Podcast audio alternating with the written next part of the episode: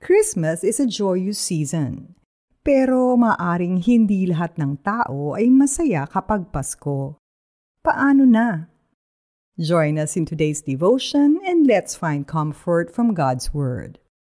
Hindi porket Pasko, masaya. Purihin natin ang Diyos at Ama ng ating Panginoong Heso Kristo, ang mahabaging Ama at Diyos na pinagmumulan ng lahat ng kaaliwan Inaaliw niya tayo sa ating mga kapighatian upang sa pamamagitan ng kaaliwang tinanggap natin sa Kanya ay makatulong naman tayo sa mga nahahapis. 2 Corinthians chapter 1 verses 3 and 4. Merry Christmas, Tito! Masayang bati ni Celia sa kanyang Tito Joe na nag-iisa sa bahay sa araw ng Pasko. Salamat naman, pamangkin ko, at naalala mo pa ako Ilang Pasko na akong mag-isa kaya sanay na ako.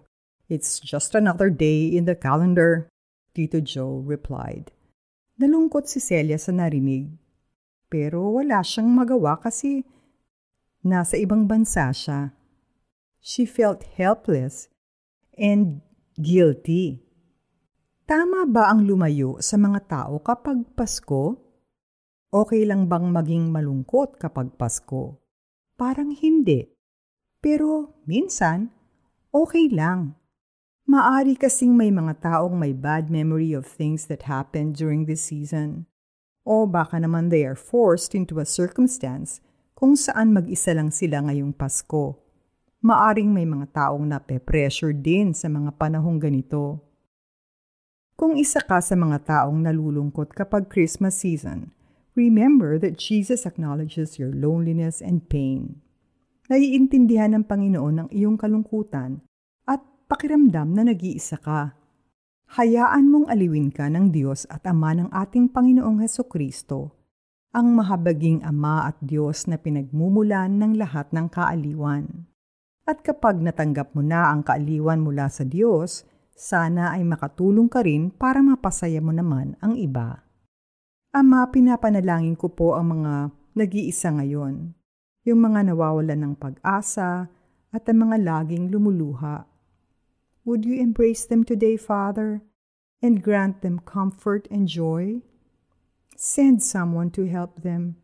Fill them with a new sense of expectancy.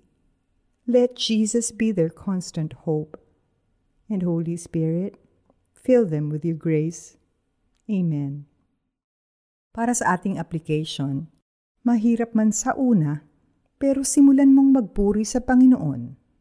Imbis na makinig ng mga Christmas songs about chestnuts roasting, about snow and mistletoe na wala naman sa Pilipinas, tune into Christian songs that speak of hope and joy and sing along.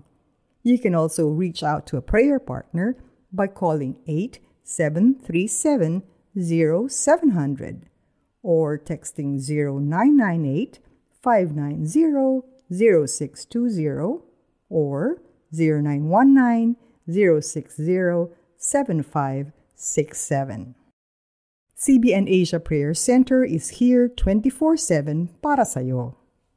Ituloy natin bukas ang pagbubulay-bulay sa salita ng Diyos patungkol sa ating tagapagligtas at manunubos na si Jesus. After all, Christmas, it's about Jesus. Purihin natin ang Diyos at Ama ng ating Panginoong Heso Kristo, ang mahabaging Ama at Diyos na pinagmumulan ng lahat ng kaaliwan. Inaaliw niya tayo sa ating mga kapighatian upang sa pamamagitan ng kaaliwang tinanggap natin sa Kanya ay makatulong naman tayo sa mga nahahapis. 2 Corinthians chapter 1, 3-4 Ito ang iyong kaibigan si Celeste Endriga Javier. Pasko na! Okay ka ba?